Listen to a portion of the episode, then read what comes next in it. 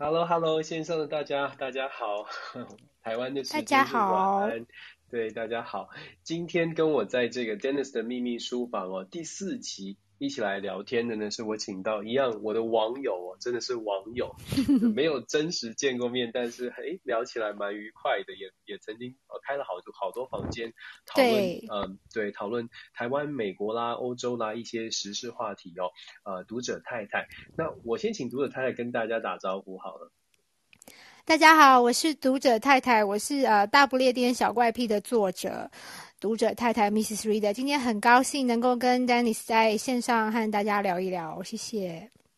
对，我觉得 Clubhouse 很神奇，就是说他把他把可能完全没有交集的朋友，然后在不同领域的，透过开房间的机会认识，然后可以可以有线下的交集哦。也我们也是真的是在 Clubhouse 这个平台上面认识的，嗯、就像我说的是网友，可是。网友其实呃，我觉得在 Clubhouse 特别有趣的是，因为大家都是开某一些特别特定主题的房间，所以认识的网友通常都是在他的那个领域或者他的主题下面，可能有一点点呃自己更独到的见解或者认识。嗯、像我觉得跟竹子太太聊得很愉快，是因为他。在读者太太身上，我可以学到很多，就是关于欧洲啊，我可能不太确定也不太知道的事情。那更不用说他现在自己成为知名作家了，写了一本这个 《大不列颠小怪癖》谢谢，我真的获益良多诶，很感谢你分享这个一些稿稿子给我看，我觉得很棒。因为我自己事实上也曾经在就是去过英国几次哦，有好几个暑假、嗯、花时间在，你知道 University of Essex 吗？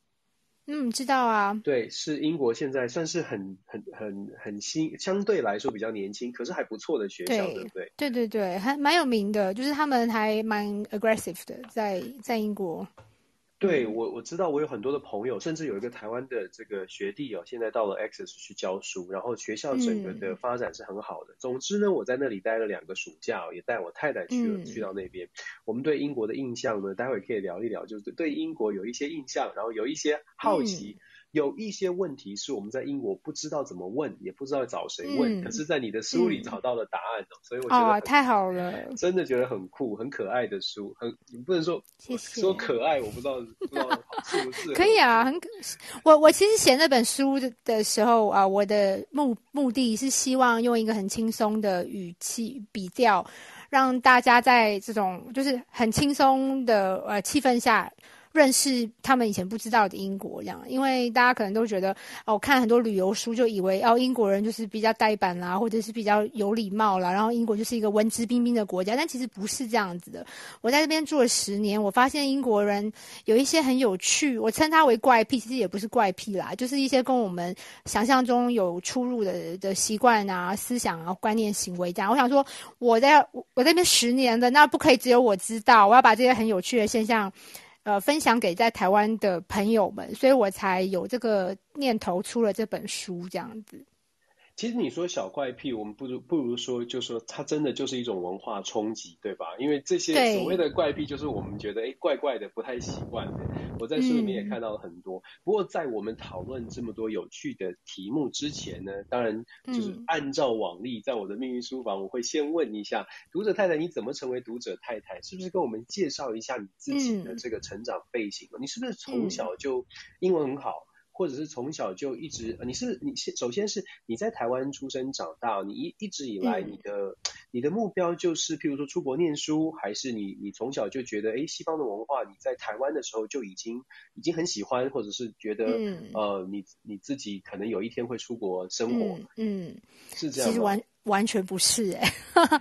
我我觉得我我我现在住在英国，根本完全就是无心插柳这样子。呃，因为我其实我们家我从小是我外公外婆带大的嘛，然后我们家有出了两个旅美的博士，这样就一个是我舅舅，一个是我小阿姨。然后他们两个在美国念完书之后，得到拿到博士，有一个就呃两个其实都留下来在美国工作，但是后来有一个回到台湾，在呃台大教书这样子。所以其实我是从小是对于出国留学这件事情我是不陌生，可是不知道为什么我从来就没有这个向往。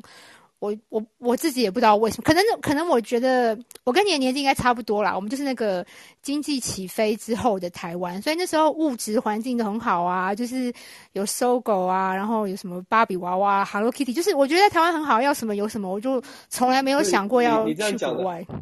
这样讲好像现在没有搜狗，还还台现在有 SOGO 了吗？现在更好了啦，对，但就是可能跟我们在早一期的那一批人比起来的话，可能。我我不知道，这是我猜的。譬如说，我阿姨或我父母那个年代，就说哦要出国啦，然后可以改善生活什么。可是我觉得我生长的年代，台湾已经很好啦，对不对？就是有 SOGO，我大概要讲八遍。SOGO，因为我小时候最喜欢去的就是 SOGO 这样。哦，那所以你小时候，你小时候有明耀百货吗？有啊，当然有，在中药东路上嘛。我们对对对，就在 SOGO 同一条路。可是现在好像真的真的民耀就好像没有了。对，对所以你你真的跟我是同一年代的，你竟然知道民耀百货，好感动。而且对小时候不是不止这样，而且民耀百货楼上还有冰宫溜冰的，还有打撞球的男生啊，男生啊，这个我可能就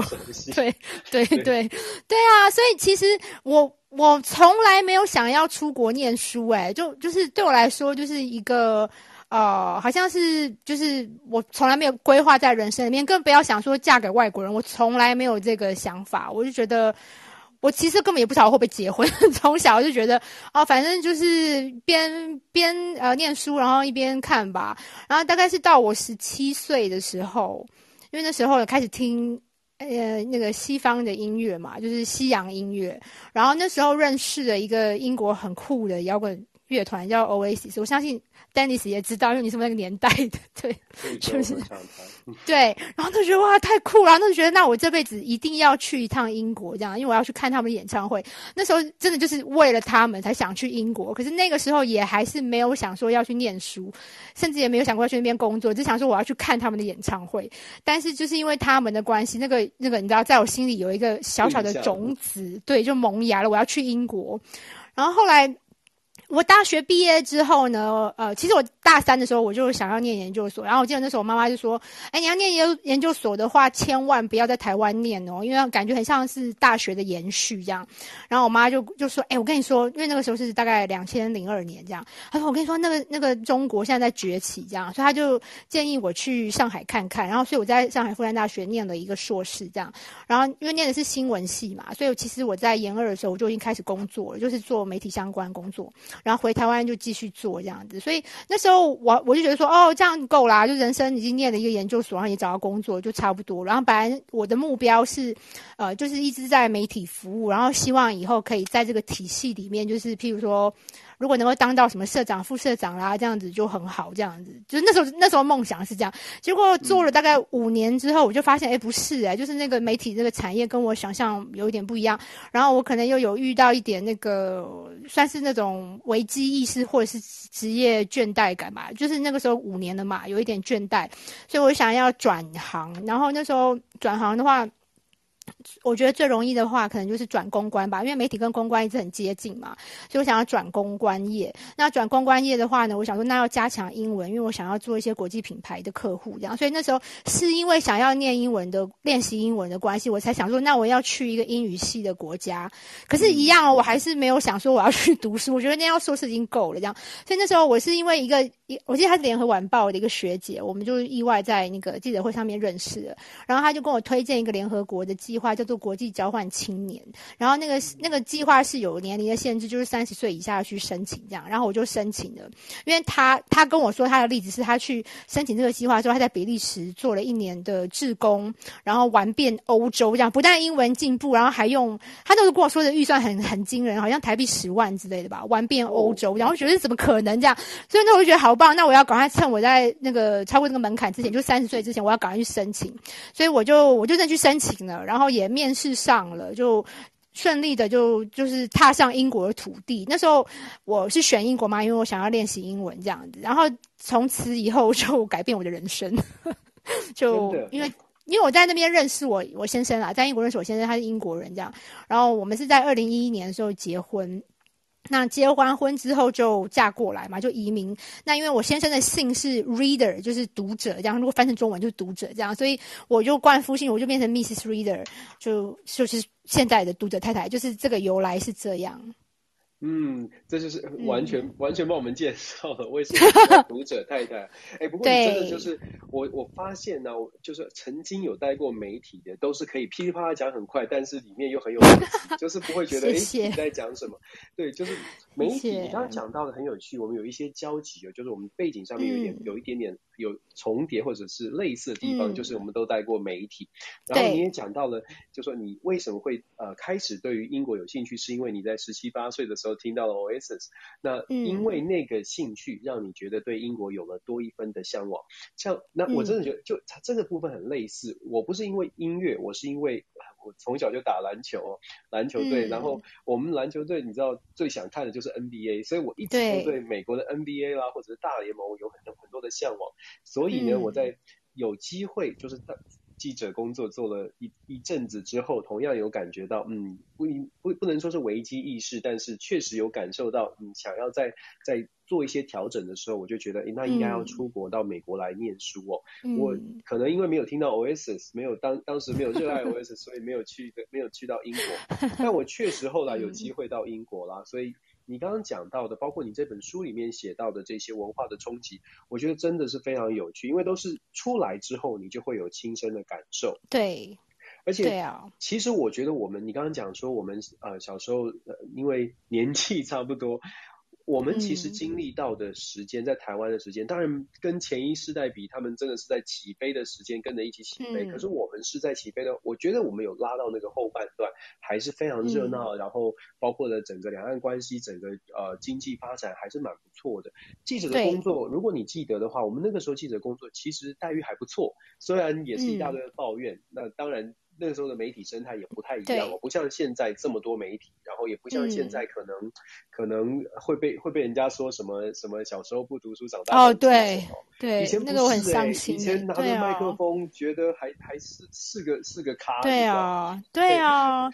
以 前能够当一个主播多了不起啊，就是当记者，对啊，不像现在，而且我那个年代就是呃，就是我在高中的时候新闻。就是那时候刚刚开始有第四台嘛，就是就是很蓬勃这样。当记者真的是很好的出路诶，那当然不能跟那种什么竹科的工程师比那个薪水，但是也是还还 OK 啊，就是没有像现在好像很一般这样子。对，现在待遇也蛮蛮辛苦的，就说，可是我们当年就说，呃，这样子好像回顾当年好像老人在讲话，但是确实有蛮大的不同啊。所以我常常看到现在的一些媒，嗯、现在记者被批评的时候，我都会觉得为他们觉得有点难难过，因为其实他们待拿到待遇也不是很好，然后现在的整个媒体是在为了太过竞争了，变成大家一定要抢快，也没有办法好好的好好的做新闻，有点可惜啦。就说待遇也不是太好。嗯、不过 anyway，我觉得你到了。这个结束了这个媒体台湾的媒体生活，因为你说你从记者之后你就到了公关的产业，这好像是蛮多媒体人、嗯、我们在媒体圈的朋友会走的路哦。对。然后另外一条路就是可能是有点像我走的这边，我就是走到了 Head Hunter 这边。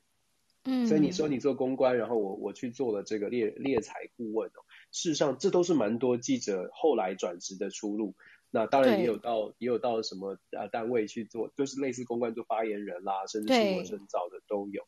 那你到了英国之后，嗯、你刚刚说你拿到了一个志工签证，先到英国。那到了英国之后，是什么样的因缘际会遇到了读者？就是就这个很好奇。我老公吗？对对啊，遇到了读者啊，是在、哦、是在酒吧里面吗？还是不是？因为你因为你并不是传统的去念书，对不对？不是不是，是做做其他的事情。对啊，我是在教室里遇到他的。教室里面的邂逅吗？对，因为他是我老师，这样。哦，是是。对对对，但是但是要必须要讲一下，因为我那时候已经二十八岁嘛，我不是那种就是十几岁的那种小孩子，这样不不是那种、嗯、那种你知道真的什么不伦那种，并并不是这样。那时候我已经 二十八岁，也也已经快要你知道。快要变成什么轻熟女之类，就那个年纪这样。然后我先生是差不多是四十四出头，那时候他在当老师的时候。然后那时候呃，可能全班都是小朋友吧，都是那种十八九岁的那种。然后只有我们两个年纪算是就是我们 算是比较偏老的那一端这样。所以那时候就就比较就很谈得来。因为英国的你你在美国念书，你应该也有感觉到嘛，在英国的老师跟学生之间是非常平等的。然后上课的气氛也是很轻松。First name，对对，然后课后大家一起约去什么喝东西什么，这很正常啊。这个在英国本来就会这样，但是就是呃。呃，我我觉得跟就是那个气氛啦，是跟我们以前在台湾不太一样。这样，然后我那时候上了几个语言课，呃，他是其中一个我觉得教的最好的。就是他让所有的外国学生都很愿意开口，然后因为那时候我因为我去英国的目的就是要学英文啊，所以我当然就是很把握这个机会。我那时候的打算是在英国拿这个自工签一年，然后把英文练好以后，我就回台湾就可以顺利的转行嘛，就当我的公关这样子。所以我那时候就很很认真啊，就是有请教他很多问题这样子，也是因为这样子，后来后来跟他有。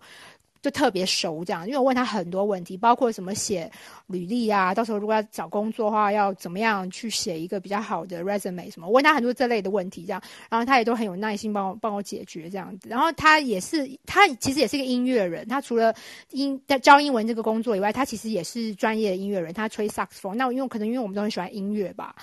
然后就有共同嗜好，是是这样子。但是我也要强调，就是我们是在课后以后才开始 dating，而不是在上课期间。对，没有没有关系，没有关系。我们这不是一个道德讲堂，放心放心。而且我觉得这都是人生的缘分哦，嗯、就是说很多事情凑在一起，很多机缘，所以这个引引领把你们两个凑在一起哦。不过我觉得这很有趣，就是因为认识了他，因为呃因为。这样的呃婚姻的关系，爱恋呃恋谈恋爱的关系，所以让你们改变了人生的轨迹哦。那到了英国之后，嗯、我们说你出这本书，其实内内容里面呢有很多有趣的事情，就说嗯这些有趣的事情啊，我刚开始。刚开始看这个，呃，你你分享给我的这个书稿的时候呢，我第一个感受就是你谈到了英国的食物，嗯、我就很有感。那我 马上呢跟我太太在聊天，我就在想说，哎，读者太太写的这本书里面第一个有谈到食物，然后我太太第一个反应你知道是什么吗？我太太第一个反应就说，问他一下英国的食物怎么会这么难吃？就说通常啦，通常我们这个这个没，其实其实这个不是不是不是说要故意要呃。批评英国的食物哦，是我们在英国的时候，也许我们不知道门路哦。我们在英国的时候呢，印象很深的是，大家都说 fish and chip，就到英国之后一定要吃 fish and chip。我我不知道这是不是迷思哦，你可以来帮我解惑一下。嗯，每一个人都告诉我们说，英国最最棒的就是。这个鱼 鱼片应该叫炸鱼片，炸鱼薯条，薯条对不对？炸鱼薯条，说英国一定要吃这个，这是英国的，对啊，这个是美食国菜。可是我们到了英国之后，发现哇，天呐，fish and chip，这这这个我我不能说，我不能说不能吃，但是真的就是还好哎。那如果说这个是国菜的话，老天鹅啊，这个这这这怎么会这样？因为想象当中，英国是一个也是历史悠久的国家，你知道，任何的古文明都是长有历史的国家，事实上它都有。我非常完整的饮食文化跟饮食历史才对哦，对啊，你你不是不是可以跟我说一下为什么 为什么会这样？我觉得哦，其实上帝是很公平的。你看英国这么一个小小的国家，一个岛国，出了这么多啊诺贝尔文学奖啊，各种诺贝尔奖的天才，你知道各方面的成绩成就都这么这么惊人。如果他的食物又做得很好，你不觉得很不公平吗？所以我觉得这个世界是很公平。是 就是说，因为你刚刚讲说英国是一个历史悠久的国家，没有错嘛。他们不管是在呃文学啊、科学啊、什么物理啊，各种成就，呃音乐也是有多少有名的团是在呃乐团跟音乐人是来自英国的，这这真的是这样子。那就是比较可惜的是。食物这方面就没有，那当然这个跟他们的历史也是有关的，就是因为其实英国是世界上第一个工业化的国家嘛，所以他们其实早期的时候，呃，挖矿啦，就是做工啊，就是其实是他们的就是呃对很重要的一环，他们生活中很重要的一环。那在那个情况下，其实劳工阶级他们其实不是很在乎吃这件事情，就是吃对他们来说，如果你要跟法国或意大利比的话，他们真的觉得哦，英国人就觉得吃东西就是我。呃为了要继续工作，继续上工，所以只要饱了就可以了，有饱足感就好。再加上那时候一次、二次大战之后，那时候物资缺乏，所以英国人真的没有太多时间，就是在钻研这个美食上面。这样，我觉得这跟这个历史发展有一点关系。然后，呃，再加上，其实我觉得整个欧洲来看的话，如果你有去过北欧的话，其实北欧的人就是因为英国也算是比较偏北这样子，其实。那个地方的可能因为气候吧就很冷这样子，所以其实大家比较讲究就是能够温饱这样，在一个很寒冷的地方，然后吃饱这样子，不像像南欧的人有很多的时间，天气很好啊，然后有很多不同的食材，所以他们可以去有很多创意啊，去研发很精致的料理。我觉得跟地理环境也有一点关系。这样，那炸鱼薯条其实说真的。好像没有什么食物可以超越它的地位，这样在英国还真的就是要吃炸鱼薯条。那你们可能因为没有吃到好吃的啦，因为其实还是有，只是观光客比较容易就是去到那种呃，就是不不 比较不到地的。嗯，对对，我理我可以理解，嗯、所以所以其实我们就我们当时就一直在想说，是不是应该要认识英国的朋友，在地的朋友才有办法吃到真正的好吃的炸鱼薯条。对对，是没有错，而且在英国有一个 general 的一个一个一个一个大家都知道的事情，就是海边的炸鱼薯条是比较好吃的，就是所以要靠近海边。对，可能是因为海边嘛，然后鱼比较新鲜这样子，再加上。就是，其实我也不晓得，就是大家都这样说。可是东西放下去 deep fry 之后，嗯、我觉得是不是哦？所以新鲜度有差就对了。对啊，还有其实很很重要是那个炸粉裹粉，有些地方裹得太厚了，就会吃起来很。干涩啊，就不像我们台湾人喜欢那种脆脆的嘛，脆脆的、薄薄的那种炸粉。所以就基本上还是跟店家有关系。就像我们在台湾，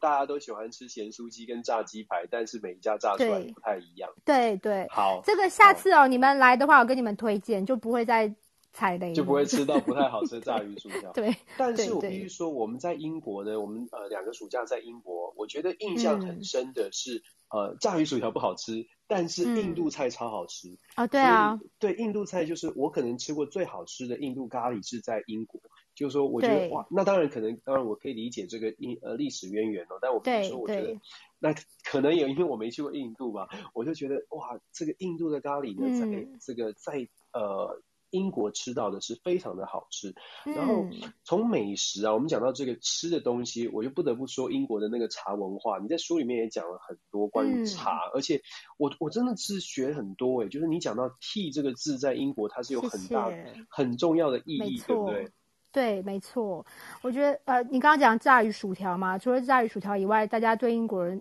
的刻板印象还有另外一个就是茶，因为他们真的就无时不刻都在喝茶。然后呃，对于就就如果是跟我们比的话，我们台湾人比较是喝咖啡嘛，那英国人大部分都是喝茶这样，而且他们对茶这个字其实也有很多，就是因为茶他们很喜欢茶，所以也创造了很多词是跟茶相关的，譬如说。呃，譬如说 high tea，其实 high tea 就是 afternoon tea 的意思嘛，就是下午茶。嗯、然后还有什么 tea run，我书里面有写 tea run 的文化是英国办公室里面最有名的特色之一，就是你跟你呃同事会互相轮流。帮对方帮彼此泡茶，那你泡一轮就是叫做一个 round 这样子。那譬如说你那一组可能有三四五个人这样子，那那每个小时大家轮流泡茶这样子，是这是一个促进同事情谊感情的一个办公室文化。然后一定要一定要泡茶，为对方。泡茶，问彼此之间这样泡茶，然后可以呃，在泡茶的过程中可以聊天呐、啊，然后也可以了解哦，这个人他喝茶的品味什么是要加糖还是要加奶什么的，就是其实是一件很小的事情，可是你可以看出来他们真的对茶真的很重视，然后因为茶也衍生了很多文化，真的是这样子。嗯、所以在英国不，我们在美国真的就是就真的就是喝咖啡啊，在美国是这样，对我觉得在台湾要看年龄年龄世代，我觉得像像父母那个年龄就是会坐下来。那个煮煮茶煮茶真的是泡茶，对，对。那我们这个年轻世代可能喝咖啡，然后受到美式文化的影响，在美国是、嗯、呃，真的就是比较喝咖啡。但听起来英国是非常在乎茶这件事情，所以这是不不分年龄世代的，大家都喝茶。嗯，没错，真的是这样。就我记得我以前在台湾都是每天早上起床都是喝咖啡嘛，可是从我移民开始，每天早上都一定是喝一大杯。茶到现在我已经非常非常习惯了，早上起来一定就是要喝一杯早餐茶这样子，这个就是没办法，已经 我已经住太久，就有点被同化了这样。喝早餐茶，嗯、我我我觉得我我在美国也是呃早上起来一定会喝咖啡哦，但是只要回到台湾，马上就回归到我的美而美奶茶哦。哦对对对，哎，最近不是有那个新闻，美国要开美而美第一家美而美了，恭喜你们。听说是这样。你知道，为了美而美，我们在美国的很多的这个台湾的台湾人在美国的会去分享美而美如何做出美而美那个美乃滋。你知道，美而美的三明治最重要的是美乃滋，嗯、没错，它的味道。你你不是随便就是呃夹肉啊夹火腿蛋就变成火腿蛋，你一定要那个甜甜的美乃滋酱，所以他会去分享。我们对，所以这个这个是乡愁啦。讲到三明治，嗯，你的书里面居然介绍到三明治，我也是我也是这个。嗯这算不算冷知识？但我也我也是觉得我学到了，就它配合着下午茶，然后配合着这个茶文化，然后衍生出来的糕点、点心类、蛋糕类的文化，这在书里面我也是觉得很有趣。嗯、就是听起来英国人很爱吃甜食，嗯、可是在我印象当中，英国人都是你知道身材瘦瘦瘦高男男生啊，我觉得就英国绅士，英国绅士就是就是瘦高，然后也我我。对我来说，可能我对英国认识不多，所以对我来说，我没有办法想象到英国的英国的美食文化其其其中具有这么这么这么大一部分，在照你的说法是很他们很喜欢吃甜食。对啊，我们在美国是真的，美国是甜食人不偿命，但你的书里面也看到类似的状态。对对，而且你刚刚讲那个英国男人都瘦瘦高高，但是其实喜欢吃甜食的大部分都是男人哎，我也不知道为什么他们可以维持那个 这种瘦瘦的身材，真的让人很羡慕。那英国喜欢吃的那种甜食哦，就是最经典的就是翻糖蛋糕嘛，那翻糖蛋糕。就是就是蔡依林很喜欢做的那那种蛋糕，就是看起来外面很美嘛，都是糖霜这样，然后可以做各种造型。但其实它真的真的非常甜，而且都因为它都是糖，完全就百分之百的 sugar 这样。然后呃。死甜，而且是哦，我以为那都是装饰的。那可以吃，可是通常我都会把它剥掉，就吃里面的蛋糕这样。但英国人都整个吃啊，因为他们就习惯那种很甜很甜死甜的蛋糕这样。他们超爱。我书里面有写嘛，就是每个礼拜平均会买三次蛋糕，然后还有人有一个很无聊的机构做了一个调查，是百分之。四十四的人觉得爱蛋糕胜过性这样子，所以这个我没有办法理解，这个我也没有办法，而且我我只是想要跟大家澄清一下哈，不是说英国的性有多烂这样，并不是，就是太大太多人很爱吃蛋糕这样子。这个、对不起，这个突然间把你的节目变成深夜节目，是不是？不会，在在在这我们确实是在台湾是深夜节目。嗯、不过讲到、okay. 你，你讲到这个，我觉得你在书里面还特别讲说，你这个读者先生在你们家有一个柜子是有巧克力啊，有甜食的这个柜子。对，我就觉得哇，这个这个部分是跟我是很像的，因为我也非常非常爱吃甜食。哦，所以所以我我非常爱吃甜食哦，所以也是非常痛苦在身材上。我觉得英国人那太胖，都都可以维持那样的那样的体态，真的太厉害了。嗯，所以可能因为甜食的文化，嗯，哦、喝喝喝茶，嗯，但是我喝的是分解茶，他们喝的是普通的茶，我得一直喝，嗯、一直灌那个爱滋味爱滋味分解茶，就是至少心理上面会比较安慰，可能吃完甜食不会、嗯、不会太胖哦。嗯，讲到茶，讲到生活，讲到生活上面的一些细节，当然不只只有吃，就是你呃，我觉得很有趣，就是包括生活上面的一些琐事哦。呃，印象深刻的是，呃，你在书里面讲到说，你的第一个文化冲击居然是洗碗这件事。嗯，对，我不我不知道这是真的假的，就是对我来说，嗯、我看了我觉得这很夸张的。你有看过吗？你，你有看过外国人这样洗碗吗？我没有诶、欸，我可是在美国大部分都是洗碗机啦，所以当你说英国人就是用、嗯、就是洗洗碗，然后留一些泡泡，然后让它自己就自己呃风干风风干，我我觉得是很很神奇耶、欸。对啊，对啊，真的是这样子，就是真没有办法，因为我我刚来英国的时候，就二零零八年的时候，我是住在一个 homestay，然后那个 homestay 是一个 Victorian house，就是非常非常。古典那种很漂亮的房子，所以它里面没有洗碗机，它就是就是很古典的那种英式建筑。然后我就记得那时候我的红爸，他吃完饭他就洗碗嘛，然后他洗碗方式就是把那个在水槽里灌满了水之后，然后倒那个洗洁精，然后就很多泡泡，然后他就把所有的碗丢进去，然后这样撸一撸，撸完之后就拿起来，然后就放在旁边晾干，然后我就完了，我就没有冲水这个动作这样。然后那时候我也是很惊讶嘛，我就问他。我就问他这样子可以吗？这样子难道不会下一次吃的时候就是没有冲干净这样？如果后来他就是觉得他反而觉得我很奇怪，而且后来我认识我先生就会发，我发现他也是这样子洗碗的方式。然后我婆婆也是，就是我几乎我认识的英国人，只要家里没有洗碗机，都是用这个洗碗方式。然后好像没有人觉得这有什么不妥这样子。而且我还发现。另外一个跟这个有异曲同工之妙的，就是他们刷牙其实也不会漱口，就是哇，okay. 刷完很多泡泡，对不对？通常我们不是都会吐掉然后漱口嘛？对，他没有，他们就把泡泡吐掉就完了，就这样。甚至呢，我儿子他呃，他那时候开始念小学的时候，因为我们家这个 county 是全英国蛀牙的儿童比例最高的 county，所以他们学校就有派牙医师来教大家怎么刷牙。他们牙医师教推荐的刷牙方式就是这样，就是就是不要漱口，你要把那个泡泡留在嘴巴里，这样才会去呃，你知道。work work work on the effect，就是你要把那个泡泡留在牙齿上面，这样它才会才会作用。这样子，如果你把它漱掉，这样你就白刷了。他们是真的是这样觉得，所以我觉得洗碗跟那个刷牙两个是一样的，他们就是不在乎那个泡泡，这样就让它留着这样子。哇，这真的是文化冲击。不过你，我就这，所以他们用的牙膏一定不是黑人牙膏，或者是比较呛的，对不对？对对对对，就就是没有错。他们的牙膏没有那么凉，如果跟台湾比的话，没有那么凉，不然真的会很很辣这样。对，在台湾，如果你 用黑人牙膏，然后用就是比较薄荷口味，事实上留在嘴巴里面，是是很口气清新了，啊，但是其实还蛮呛的。对啊。所以这个可以，大家可以注意一下，这来英国看他们是不是，如果你们有机会跟英国人相处，去他们的民宅里面的话，观察洗碗跟刷牙这两件事情。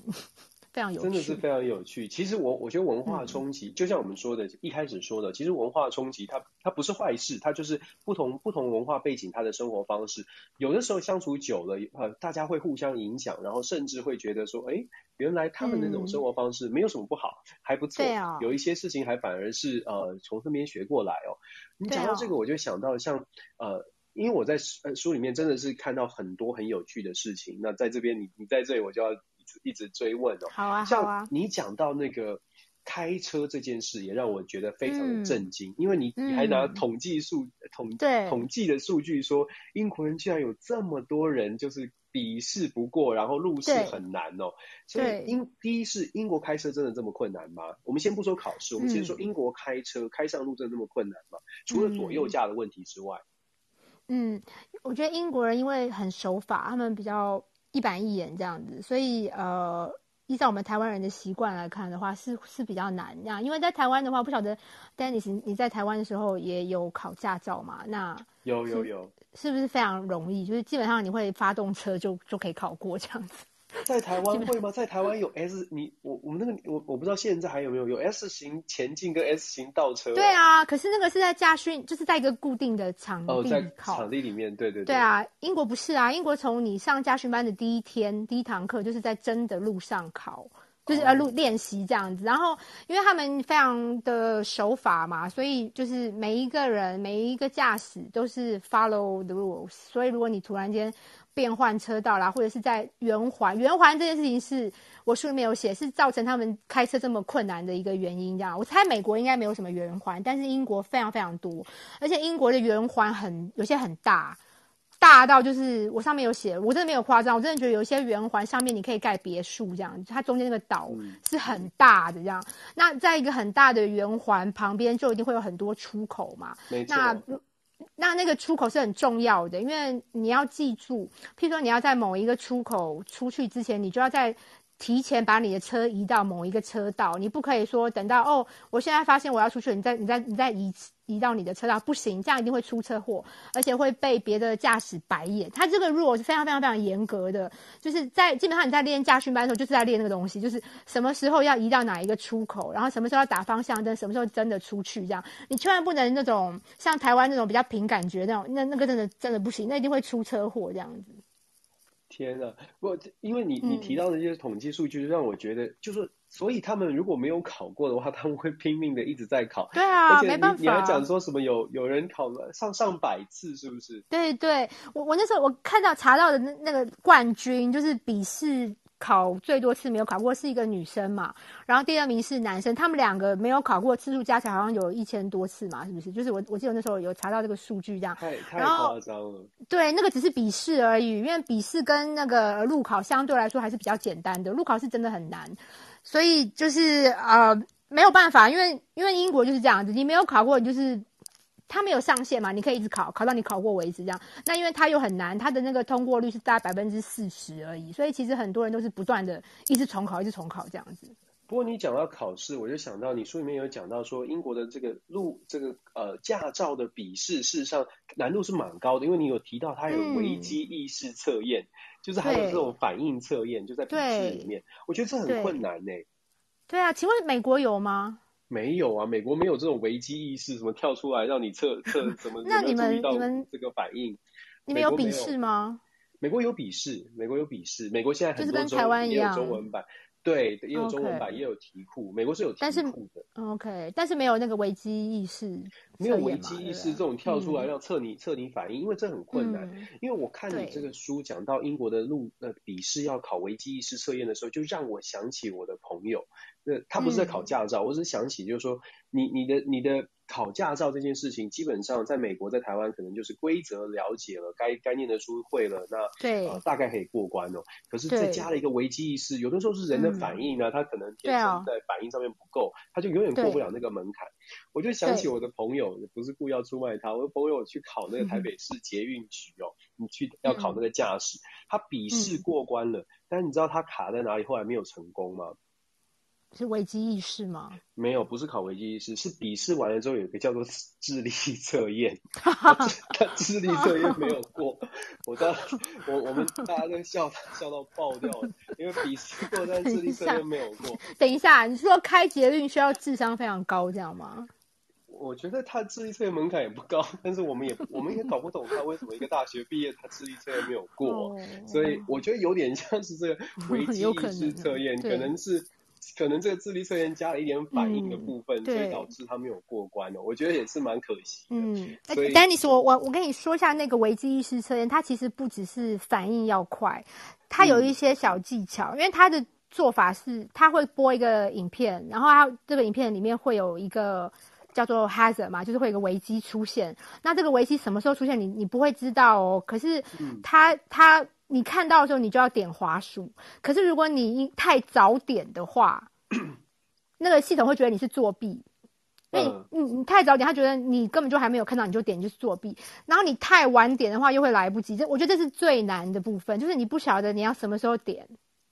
对，所以我才说这个难度。就我看你书里面形容的，我就觉得哇，这个难度超难的。对啊。有的时候是本身它的反应不够快，不过某种程度哦，也许也许这样子。我不知道英国的车祸比例是不是很低，因为大家都要经过这种这么 这么厉害的反应测验，所以大家可能紧急刹车啦，嗯、或者是这个瞬间应变能力都在这个、嗯、呃考试的时候就测验过、嗯。我不知道这有没有相关性，可能要看一下统计资料。对、嗯，但是就提醒了我，就说，哎，这个这个、嗯、这个考驾照还真真是困难哦，就是说有这么多的。嗯这么多的要求，讲讲到这个呃呃开车的部分呢，我就想说，嗯，那我们来谈一谈你在你在英国其他的生活的部分，因为我在你的书里面也有看到你跟你说。到在英国的职场啊，刚刚我们讲的茶文化，你有说到在英国的文呃职场里面有一些话题是可以聊的。英国也很喜欢在喝茶的时候有聊天啊，聊是，对，呃、我们所谓喝咖啡聊是非。英国有很多也很多的机会可以做这些小的 social。美国叫做 small talk，、嗯、在英国好像有不同的说法，对不对？呃，英国其实也是 small talk，可是但他们有发明一个词叫做 chit chat。就是它其实是一个撞声词，因为大家在聊天的时候常常发生发出这种像这种声音这样，所以他们就把它变成一个词，就是撞声词，就叫做 chit chat。chit chat 其实就是 small talk，就是聊一些呃无伤大雅的一些小的话题，这样子，就是呃其实大家聊完就可以忘记了啦，基本上是这样，只是用来破冰啊、暖场这种这种话题这样子。对，然后你有特别提到说，有一些话题是可以聊，有一些话题可能尽量不要去触碰。我就很有感受，因为真的在美，譬如说在美国，你譬如说你谈到呃，尽量不要去问人家的薪水，不说尽量，基本上不会去问人家的收入待遇。然后政治话题呢，就算是这个外面的选情再热哦，可能你要。就是说，除非你非常确定，就是对方你在同温层啦，或者是你非常确定大家是舒服的，否则一般也不会去聊政治的话题。还有宗教的话题，然后性向的问题，嗯、也都是，除非是你真的知道安全，才有机会去稍微的谈到。所以这个在英国、嗯、其实跟美国很像，对不对？对啊，我觉得英美这两方面是很接近的，尤其现在是政治正确又越来越啊、呃，怎么讲？越来越，我我要用什么词来讲比较好？越来越啊、呃、重要，对，被重视，嗯、对，这个这个变成是，我觉得英美两国，我我甚至觉得美国甚至可能比英国更更更更重视这件事情，这样，我的感觉是这样。在美国是很、就是、是很被重视的，是非常非常要小心的。对，对啊，嗯、呃，那尤其是在学校或者是公家单位的话，更要注意，千万不要去提这些禁忌。这样，那不不谈钱啊，不谈数字，这个是从很久以来就是这样子，就是西方的文化里好像对这个就是比较有禁忌一点嘛。那像同一个办公室的人，几乎不不知道彼此的薪水，然后有时候连你的老板都不晓得你的薪水是多少，只有人资知道这样子。对。对，所以所以通常呃，你有你有讲到说比较安全的，在英国跟呃，我觉得在美国也是啦，这些都是安全的话题，嗯、像是聊聊天气啦的，嗯。这个这个风花雪月，聊聊天气，聊聊交通，聊聊什么周末去哪里啊？度假啊，度假。我不知道英国会不会聊小孩的教育？哎，就是如果说你的会分享小孩的讯息，会会会会有小孩的呃人就会互相彼此交换嘛。但是这就是限于在有小孩的人啦，那就单身的人或者是没小孩的就会。可能就会讲一些什么宠物经啊，这是。哦，对，宠物也是安全的。那对那运动呢？在美国，运动是一个非常广泛被讨论的，嗯、随时可以拿出来聊的话题。嗯，运动也会，因为英国也是非常非常多，一年有很多赛事嘛，什么什么啊，足球就不用说啦，还有那种英国人最喜欢的什么 rugby 啊，呃，板球啊，cricket 啊什么的。嗯赛车也是啊，还有 hockey 啊什么的，英国也是，基本上也是。那只是就是通常男生会比较关心啦，女生有可能就是问到，有些人就会觉得啊，我只看那个足球员帅不帅啊，然后 球衣紧不紧啊，什么头发好不好看，什么 就会变紧不紧是不是？对啊，这个很重要啊，这个。天哪！女生在看球赛就是看这些东西啊。真的，真的，男男男人女人真的讨论的话题很不一样，但是至少我们知道这些都是安全的。对对，这些都可以。你不会跟男生讲求衣紧不紧吗？啊，不会。我记得我有跟我同事分享过，然后他们也是跟你一样反应，就说啊，谁谁会去看那个？我说会啊，我们我们都是在看这个的，不然你我们在看什么？整场球赛？女女生同事都是在看球衣紧不紧啊，然后发型怎么样啊？男生同事的话就会觉得很惊讶，因为他们都觉得为什么我们都没有专心在看真的那个什么进分的时候，为什么我们都在关心这些周边的东西？可是我们女生真的就是这样啊，因为你想想看，那个足球赛一场这么长时间九十分钟要怎么打发呢？当然就是要看一下那个球员穿的怎么样啊，然后帅不帅？嗯。但是这距离都很远呐、啊！我的意思是说，这个哦，你说看电视转播是，看转播对啊，现现场的话就可以带那个望远镜去看这样子。哇哦，OK，真的，大家关注的焦点真的不一样哦。我相信今天在听的那个听众里，如果有女生，应该也会同意啦。对啊。我我我猜是啦，我猜是啦，对我我猜是，但是但是对啊，我我我希望我太太不是就是就是只是看看看看球技，对，最好就是老老婆都老公都会希望自己的太太就看自己。虽然这是他，嗯，反正他也不会告诉你啦，对，对对对，没错，嗯、对、嗯、我们讲到讲到这个运动，我就我就想到说，我在英国呢有一个非常、嗯、呃有有两件事情是我在学校 U U of Access 的蛮蛮强的感受，也算是一种文化冲击。嗯、第一个是我在住在这个 Access 的校园宿舍，那时候安排我的那时候去当当助教，我暑期学校的助教，嗯、然后安排的宿舍里面有浴有厕所嘛。厕所里面的那个水龙头，你在书里面也有讲到，嗯、所以我就非常的共鸣。哦，对对，那个水龙头是一个水龙头，看起来是一个，可是它有两个出水孔，在那个小小的那个下面，啊、就很老式，然后一边出冷水，一边出热水。对、啊，所以你一不小心手放下去的话，你的食指会 会冷到，然后你的小、啊、小指会烫到。对对对啊！你说那个是不是只要有来过英国人都会很有感？因为那真的是太不方便了。我记得我可能我很小很小的时候，可能我我外婆家还有这样子的设计的水龙头。后来长大以后根本不可能，很小的时候有，就是比较旧的设计，哦，几乎后来都找不到。后来怎么全部怎么可能嘛？就大部分人家都是合在一起的水龙头嘛。可是英国很容易看到这种水龙头。就是我刚来的时候，我也是觉得很惊讶，就是也是一样。我第一次来说，在 homestay 的时候，也是看到这种水龙头，然后我也不晓得怎么办，因为就是像你说的嘛，就是会被。如果你开冷水的话，就是会被就很冰这样；然后开热水的话，就是会被烫到这样。真的不晓得怎么办。后来我发现，这也是跟英国人很喜欢老房子有关啦，因为他们就觉得古典的东西就很美啊，为什么要去破坏，对不对？所以他们觉得是一个 feature，这样子要把它保留下来。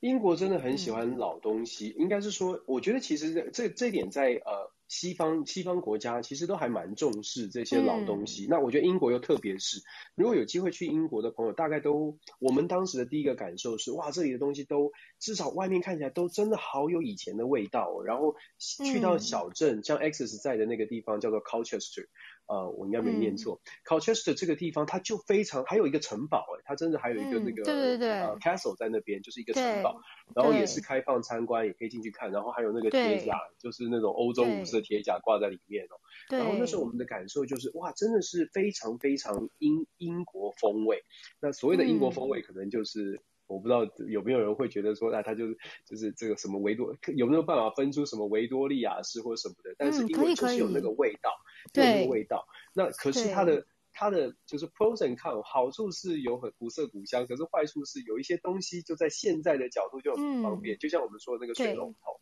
我真的觉得很夸张。朋友们不知道能不能想象，就是反正一个水龙头出水的下面，你仔细看出水口有两个，然后你会一边会会被烫到，一边会被冷到，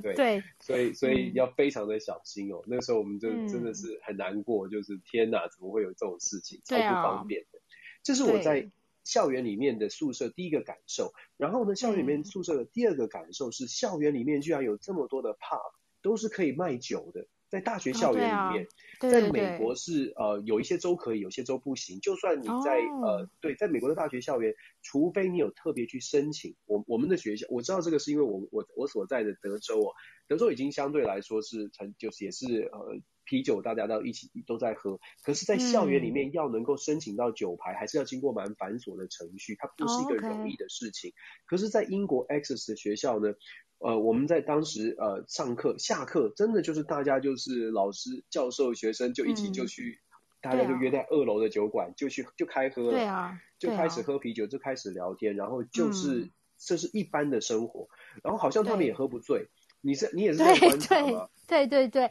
我我顺便有写到一个，就是 pub 对英国人来说实在是太重要。如果你让他们选，就是一个礼拜没有 pub 或没有 WiFi，他们会选哪一个？大部分百分之九十九人一定都会选没有 WiFi，因为没有 WiFi 可以活啊，可是没有 pub 怎么活啊？他们真的是非常非常的嗜酒如命这样。然后我我你刚刚讲说英国人好像不会喝醉，这个我也我也非常非常同意。而且我我的感觉是，我觉得他们呃就赢在起跑点上，因为他们比很多国家的人都很早，就是提早开始训练喝酒这件事情。像譬如说，啊、呃，我查查了一下，就是呃，如果是要去外面 pub 喝酒的话，其实你只要满十六岁，然后你跟你的父母一起去，你的监护人一起去 pub，然后你只要有。配一个餐，就是不是只是纯喝酒的话，其实你是可以，只要你满十六岁，你就可可以光明正大在外面喝酒这样。那这个就已经比我们一般人早嘛，一般好像都是十八岁，像台湾好像是十八岁嘛，美国应该也是十八岁这样子。那他们就比别人早。那这个是只是在外面啊，那如果是在家里的话。其实五岁以上就可以喝酒啦，就是五岁，对啊，五 五岁其实就是可以。你你的父母如果在家里给你一点点一点酒的话，其实是没有问题的。就是真真的是这样，就是英国人的呃 训练哦，喝酒的训练是从很早就开始的，真的。这是这是你在英国真的就是你们朋友之间真的有人五岁就开始碰到一点，给他们的孩子喝到一点酒哦。真的有人这么做吗？我认识的人里面是我是没有碰过，但是我我我我我的公公应该是在我先生十岁的时候就就买酒给他喝这样子，所以所以我先生其实酒量也是还蛮好的。然后还有一些比较可爱的一些呃不我我，但是大家也不要误会，不是说英国的父母好像就会让他们的小朋友很早就暴露在酒精，不是这个意思啊。是早点叫他们去睡觉是不是？就 就是那个酒，当然就是像啤酒，因为有些啤酒才两三度啊，那个很低这样。然后你可以倒，就是可以多加一点水，让它变得很淡这样，只是让它习惯那个酒的味道这样。那我我一个比较比较经典的例子是我我曾经听说啊、呃，譬如说那种小 baby 不是都会牙痛嘛，就长牙的时候会痛啊。然后英国的那种老爷爷老奶奶，他们很经典的一个一个说法就是，哎，就给他那个牙龈沾一点 whisky 这样子。我就在想说，真的假的？哦、对啊，开玩笑的。这就，有点像是台，就是我们民一一边一一般的这个民俗疗法嘛，就是可能不小心烫到了，你拿牙膏啊，嗯、或者是酱油还是什么东西涂一涂啊。对啊，有点像是民俗疗法，就比较没有科学根据。啊、但是这没有，其实这个不见得不是不，我们不是要推广，但是我觉得这个反映出来的是这个这个地方这个国家的文化。它真的跟酒呢、嗯、是有非常长长久久的关系哦，我觉得这些都是很有趣的。就是说，在我我觉得在你的书里面呢，嗯，我们就是真的大大家如果觉得对英国的生活有一点好奇的话，我觉得这本你你写的这本书非常的可爱，就是可以让你一直一直想要读下去，谢谢想要看下去，觉得蛮不错的。嗯、对啊，我是真的是可以觉得值得推荐了，我也没有推，谢我也对我也很少看到就是像类似这样的书，然后写的平铺直叙的，让我觉得哎一张一张的想要继续看下去，嗯、我觉得很棒哦，真的很厉害。对，讲我们讲到英国的生活，讲了你的你的你的。不是说前世今生啊，讲了你的这个发发展，嗯、然后你到到了英国，在我的这个秘密书房呢，嗯、通常我都会问加问一个问题，就是星座，为什么呢？因为我觉得我个人会觉得说星座之间的一些关系蛮有趣的，我就很好奇，嗯、因为从你刚刚讲的这个呃你的生活的经验啦，或者是你自己的个性，我感觉起来你去你是一个很呃。很愿意去挑战或者尝试新的东西的一个人，一个个性，嗯、然后可能、嗯、可能也就是说，嗯呃，蛮符合你的星座的。对你，嗯、你是不是想跟，是不是可以跟大家讲一下你是什么星座？嗯嗯，我是双子座，就是那个常被人家说有双重人格的双子座这样。不知道大家现在在线上听的朋友有没有觉得，其实哎有有人猜到，就是呃读者太太是双子座的个性哦。嗯，双子座的女生是不是通常都要呃配一个风一样的男子？风象星座嘛，不是陈陈不是不是不是那个那叫什么陈陈晓东？你跟我真的是同一年代的，因为你现在讲这个歌，可能只有我们俩知道。对，不会不会，我相信下面一定有人知道风一样的男子。对，这个对啊，我记得是陈晓东。对，为什么会说？因为就同一个星座嘛，然后刚好你的先生也是，对不对？对，他就是风一样的男子，他是水瓶座。然后像我们这种双子跟水瓶的组合，其实我看过很多，哎，很多夫妻都是这样子，可能还真的有点准吧，都是因为都是风向这样。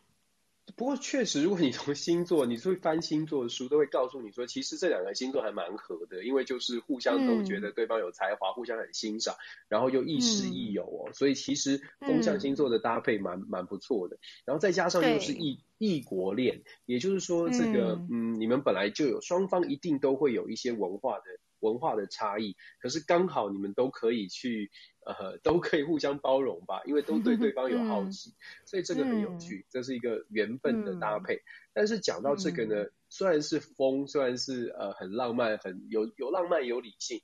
我想要接下来问的是，你们现在有孩子了，那你们怎么教养你们的小朋友呢？嗯、都是很浪漫的，嗯、还是都是谁谁当黑脸谁当白脸？这也是我每一次都会问的。那那你们家是怎么样？是你是黑脸吗？我我我我比我比较难当黑脸，可是我是金牛座，所以金牛座就是有的时候忍耐久了会突然的生气，就有的时候突然生气就是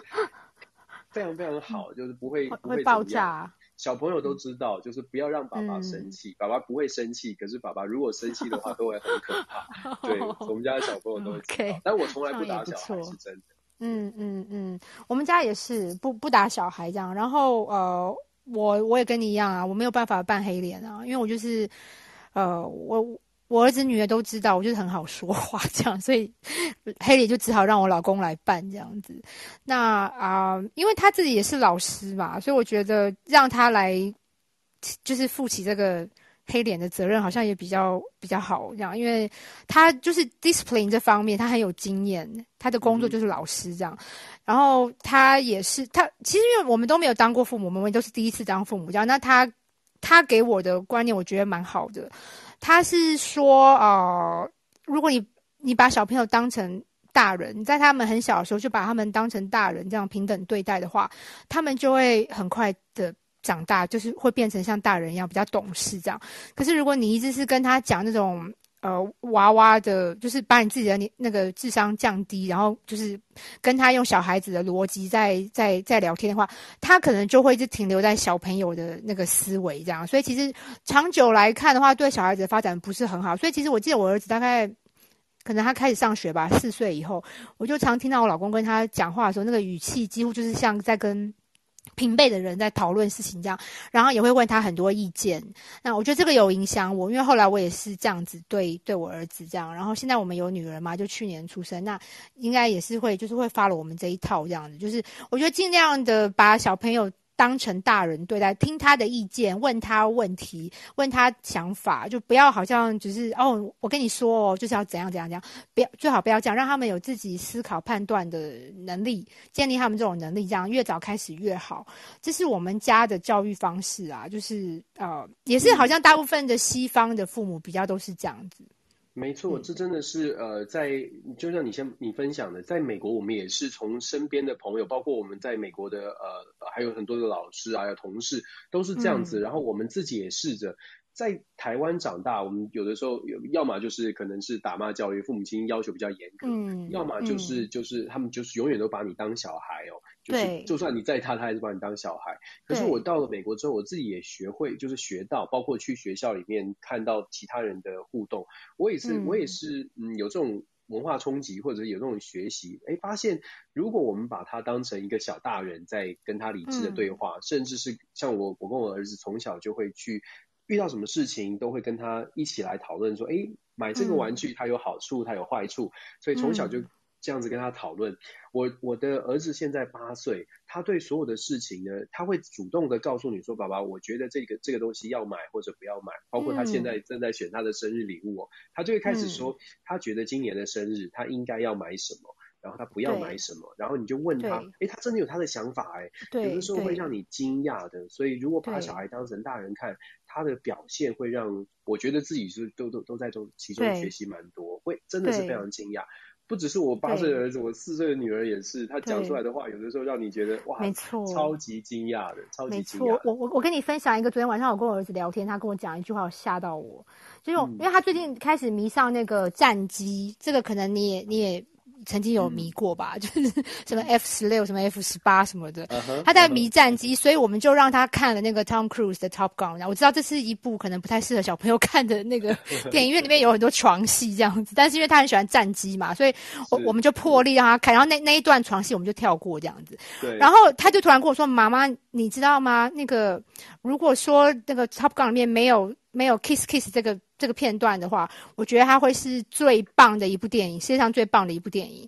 然后我就问他说：“那你觉得为什么？为什么这些电影里面要有 kiss kiss 的那个桥段？”这样，然后他就说：“因为这个就是 entertainment 啊，很多很多人喜欢看这个。他”他他八岁，然后跟我说：“因为这是 inter。” Entertainment 的效果，然后我觉得哇，你竟然知道这样，我觉得很可爱。这可能有遗传到妈妈，因为她已经有 marketing 的概念。对，啊，他然后对啊，你就想说，为什么他们这种小小的脑袋瓜，你都不知道他在想什么？但是如果你常问他问题的话，然后也常跟他像，就像你讲的，像小大人一样一起讨论事情的话，你会发现其实他们有自己的想法。你不要以为好像小朋友什么都不懂，其实他知道。我觉得很可爱。没错，没错。很神奇的，就是他们的小脑袋里面其实装了很多可能超过我们想象的东西哦。那当然，我们有扮扮演启发他们的角色，同时其实常常自己都被启发。今天在我不知道英国开学了没，但是在美国，我们今天是开在我我所在的地方的时候，今天开学日第一天上学，我们家的小小小小孩就是小女儿，今天是她人生第一天进到学校，对，所以所以也蛮蛮有趣的。讲到孩子，我就突然想到，哇，是这个生命很有趣，然后成长是很快速的，嗯、就是呃，时间飞快，就是在而且尤其是 COVID 这两年一下就不见了，对，真的就在家然后就过完了。呃，对，进进学校以后，我觉得会感觉他们长得更更快，就是因为在学校里面，他们暴露在就跟很多其他小朋友一起，呃，就是不只是跟我们互动嘛，也跟其他人还有社会化，对，对，他会长大更快。社会化，没错没错，所以要把握我们跟孩子们相处的每一个时间哦。最后问一个问题，嗯、就是读者太太，你现在自己是一个职业妇女嘛？就是说，就我所知，嗯、你自己有自己的工作，你你你的你签，你有没有什么自己的规划？就是你自己呃，包括人生啊，或者是包括你自己的未来，你有没有什么想法？嗯、你会你会呃，再继续在行销的领域呃，嗯、在在就是兼顾工作跟家庭，嗯、还是其实你有其他的？嗯一些计划跟想法嗯。嗯，我觉得我会继续斜杠下去，哎，因为我自己的主业是 marketing 嘛，可是我其实同时也是，呃，有在写专栏，然后现在又出了书这样子，而且这个看起来还是会继续出下去这样，所以，呃，很多人都问我，哎、嗯，那你是怎么样？你要变成职业作家吗？还是你要怎么样？然后其实我觉得我不会。呃，给自己任何限制，只要我时间呃跟我的精力可以允许的话，我会一直的斜杠下去，因为我觉得这些都是我的兴趣。我很喜欢 marketing，然后我也很喜欢写作，我不一定要放弃啊，只要我可以做，我愿意，然后我时间可以管理的好的话，我我全部都愿意去试试看。那我觉得生命会带你到一个你应该去的地方，那那所以未来怎么样，我很难说啊，但是我会。继续的去斜杠，继续的做我喜欢做的事情，然后呃，我也觉得这是一个很很好的认识新朋友的方式，因为就是因为我有这个斜杠的习惯，我才有机会认识你呀、啊，还有机会，嗯、对啊，认识更多有趣的人。嗯，我很我也很荣幸这样，真的，所以应应该说我会继续在我喜欢的领域，不管是 marketing 或写作，我都会继续很努力的耕耘，然后也非常非常感谢我的所有的粉丝啊，那个听众跟那个呃。有一些朋友也很支持我这样子，我会继续去做我觉得我喜欢，而且我也觉得，哎、呃，我我可以带给这个社会、这个世界一点点小小的影响的事情，我会继续做下去。没错，我觉得你最后这边呃，这个这个部分，我觉得非常有同感，就是。